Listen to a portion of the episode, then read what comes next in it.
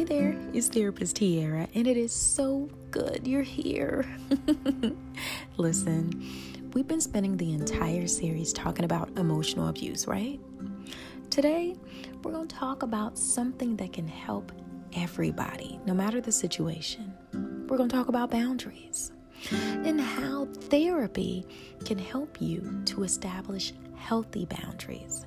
Now, earlier this week, I read this quote and it said, Boundaries are not drawn to keep something out, but to protect what's in. Mm, that was good, wasn't it? Let me read it again.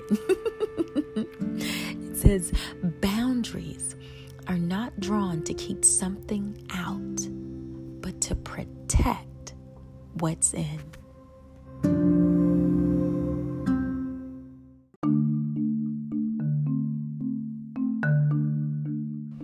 Now, when you think about a boundary, what do you think about? Seriously, take a moment to reflect on what a boundary may look like to you. I'll wait. You want to know what I think about? I think about where the ocean meets the shore. At times, when the ocean violates the boundary of the shore, there's a leftover residue of devastation and trauma. Seriously, think about it. When a hurricane hits the shore, cars are impacted, houses come down, people are displaced, all because the ocean violated the boundary of the shore. You want to know what else I think about? I think about our skin the boundary between our skin and the bones and the vital organs. Every boundary is totally necessary. Think about it. Our skin protects our insides from infections. The skin holds us, holds us all together. What would it look like if the boundaries were crossed? Think about it. If a, if a kid gets cut or skins their knee or breaks the skin, the body creates parts, creates just actions necessary to close off that boundary, to close off that exposed area. Boundaries are important, and boundaries are, are a part of every aspect of life. Let's talk a little bit more about boundaries, okay?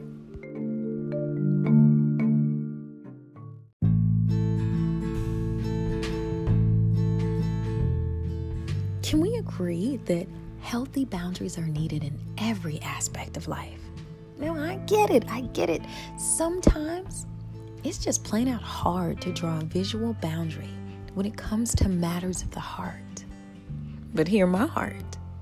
There are so many people who've been hurt by a bad relationship, an emotionally toxic parent, or even a family member who's in active addiction. And what do we do when we're hurt? We build a whole fort around us. And when the people who resemble those who've hurt us try to enter that fort, honey, them cannonballs tend to fly. And they fly high. Because guess what? In the words of my little brother, he's a preacher, I'll call him number three. he says, Hurt people hurt people, but healed people heal people. Let's get healthy, people. Okay?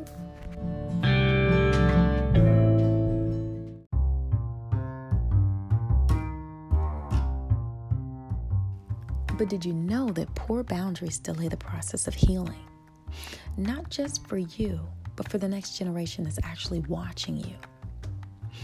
So, in the world of psychology, specifically under the category of family systems, there's something called an enmeshed family. Yep, you heard me right. Enmeshed family. I was recently reading this Healthline article titled, What is an Enmeshed Family? And it says, it, it, this article spelled it out perfectly. It read, In an enmeshed family, there are no boundaries between the family members. Instead of the strong bonds that signal a well functioning family unit, family members are fused together by unhealthy emotions. The article goes on to say usually enmeshment is rooted in trauma or illness. Perhaps a parent has an addiction or mental illness, or perhaps a child is chronically ill and needs to be protected. Since we tend to follow familiar behavioral patterns, it's easy to unconsciously pass down the unhealthy dynamics of enmeshment to the next generation.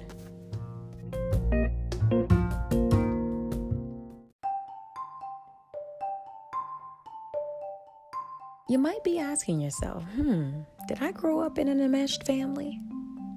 Well, please allow me to go through a checklist of behaviors exhibited by people who were reared in an enmeshed family. Here goes. Number one, you don't have a strong sense of who you are.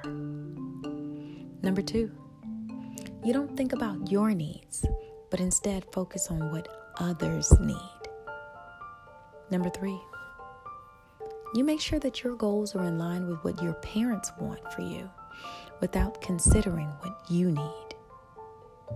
Number four, you feel guilty about your need for space.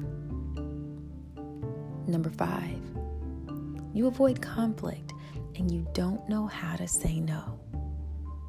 Number six, you feel you must solve the challenges your family members face. All right, those are the six.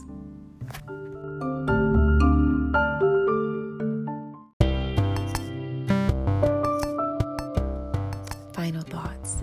You know what? Boundaries are super important. And guess what? A therapist can help you to identify healthy boundaries while assisting you in maintaining the new. We all like the new, don't we? Remember, boundaries are not drawn to keep something out, but to protect what's within. You know, when you view the boundary from that perspective, we're less likely to build a fort because of hurt. It's because we're more than likely spending that time creating an oasis of healing from within.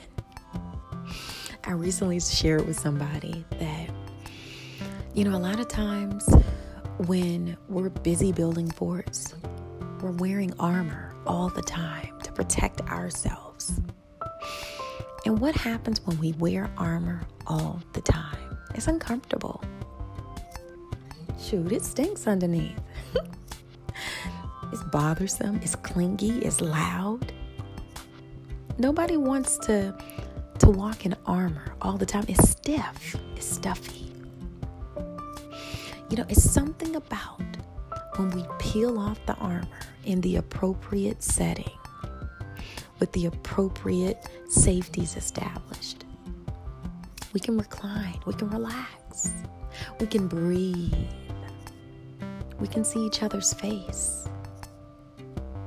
We can, we can accept and receive a hug, a wholehearted hug that won't hurt the other person.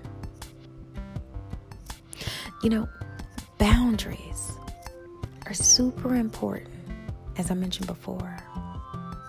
I strongly encourage you, if this is an area of opportunity for you, I encourage you to link arms with a therapist. Oh, and before I let you go, total randomness. I was recently asked how one may be able to submit a question or um, how they can get me to speak to a congregation or audience? Well, you can connect with me through my website, therapisttiara.com. All right, see you soon.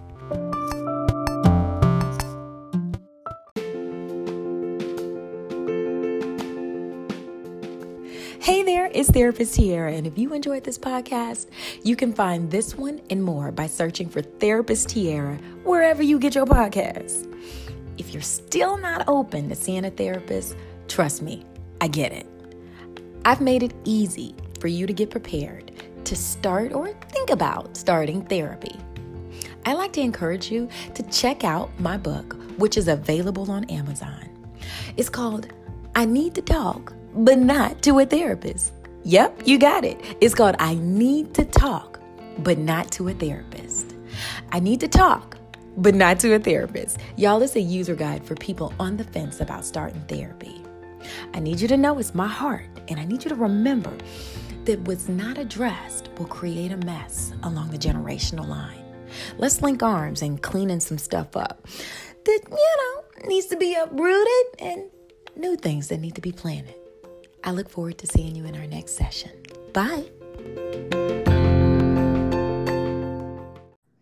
Babe, babe, wake up. Wake up. What? Huh? What's going on? Babe, you realize it took me like five times to get you up? You were shaking and you kept repeating the same phrase over and over again. Babe, it's nothing. Let's just go back to sleep. I ain't gonna be doing this again. Now, this is the third time that I had to wake you up over the night. Your fists were clenched, you were shaking, and don't be telling me, oh, it's just a nightmare, or you know, this ain't nothing major. I think this is something to this. And babe, for real, I think you need to talk to someone. I'm good. I'm strong. I've got this. I told you that. It happened in the past and I'm over it. Now, I know you're trying to be that strong, independent woman, and you are strong, babe. You are definitely strong. But for a girl, this ain't the time. Obviously, you don't have it under control, and it's getting worse. I'm not talking to a therapist. I understand that, babe. And I'm not pressuring you to talk to a therapist. But what I would like you to do is get some level of support. And if you're okay, there's this book that I think would be really helpful. It's called I Need to Talk, but Not to a Therapist. How you feel about that, baby? Well, I definitely don't want to sit in front of a therapist, but a book seems safe. Um, I guess I, I'm I'm open to it. I'm open. All right, baby. Well, I'll definitely do that for you. Listeners, if you can relate to this story and would like to get more information, you can order your copy of I Need to Talk, but Not to a Therapist today from Amazon. And please make sure to leave a review.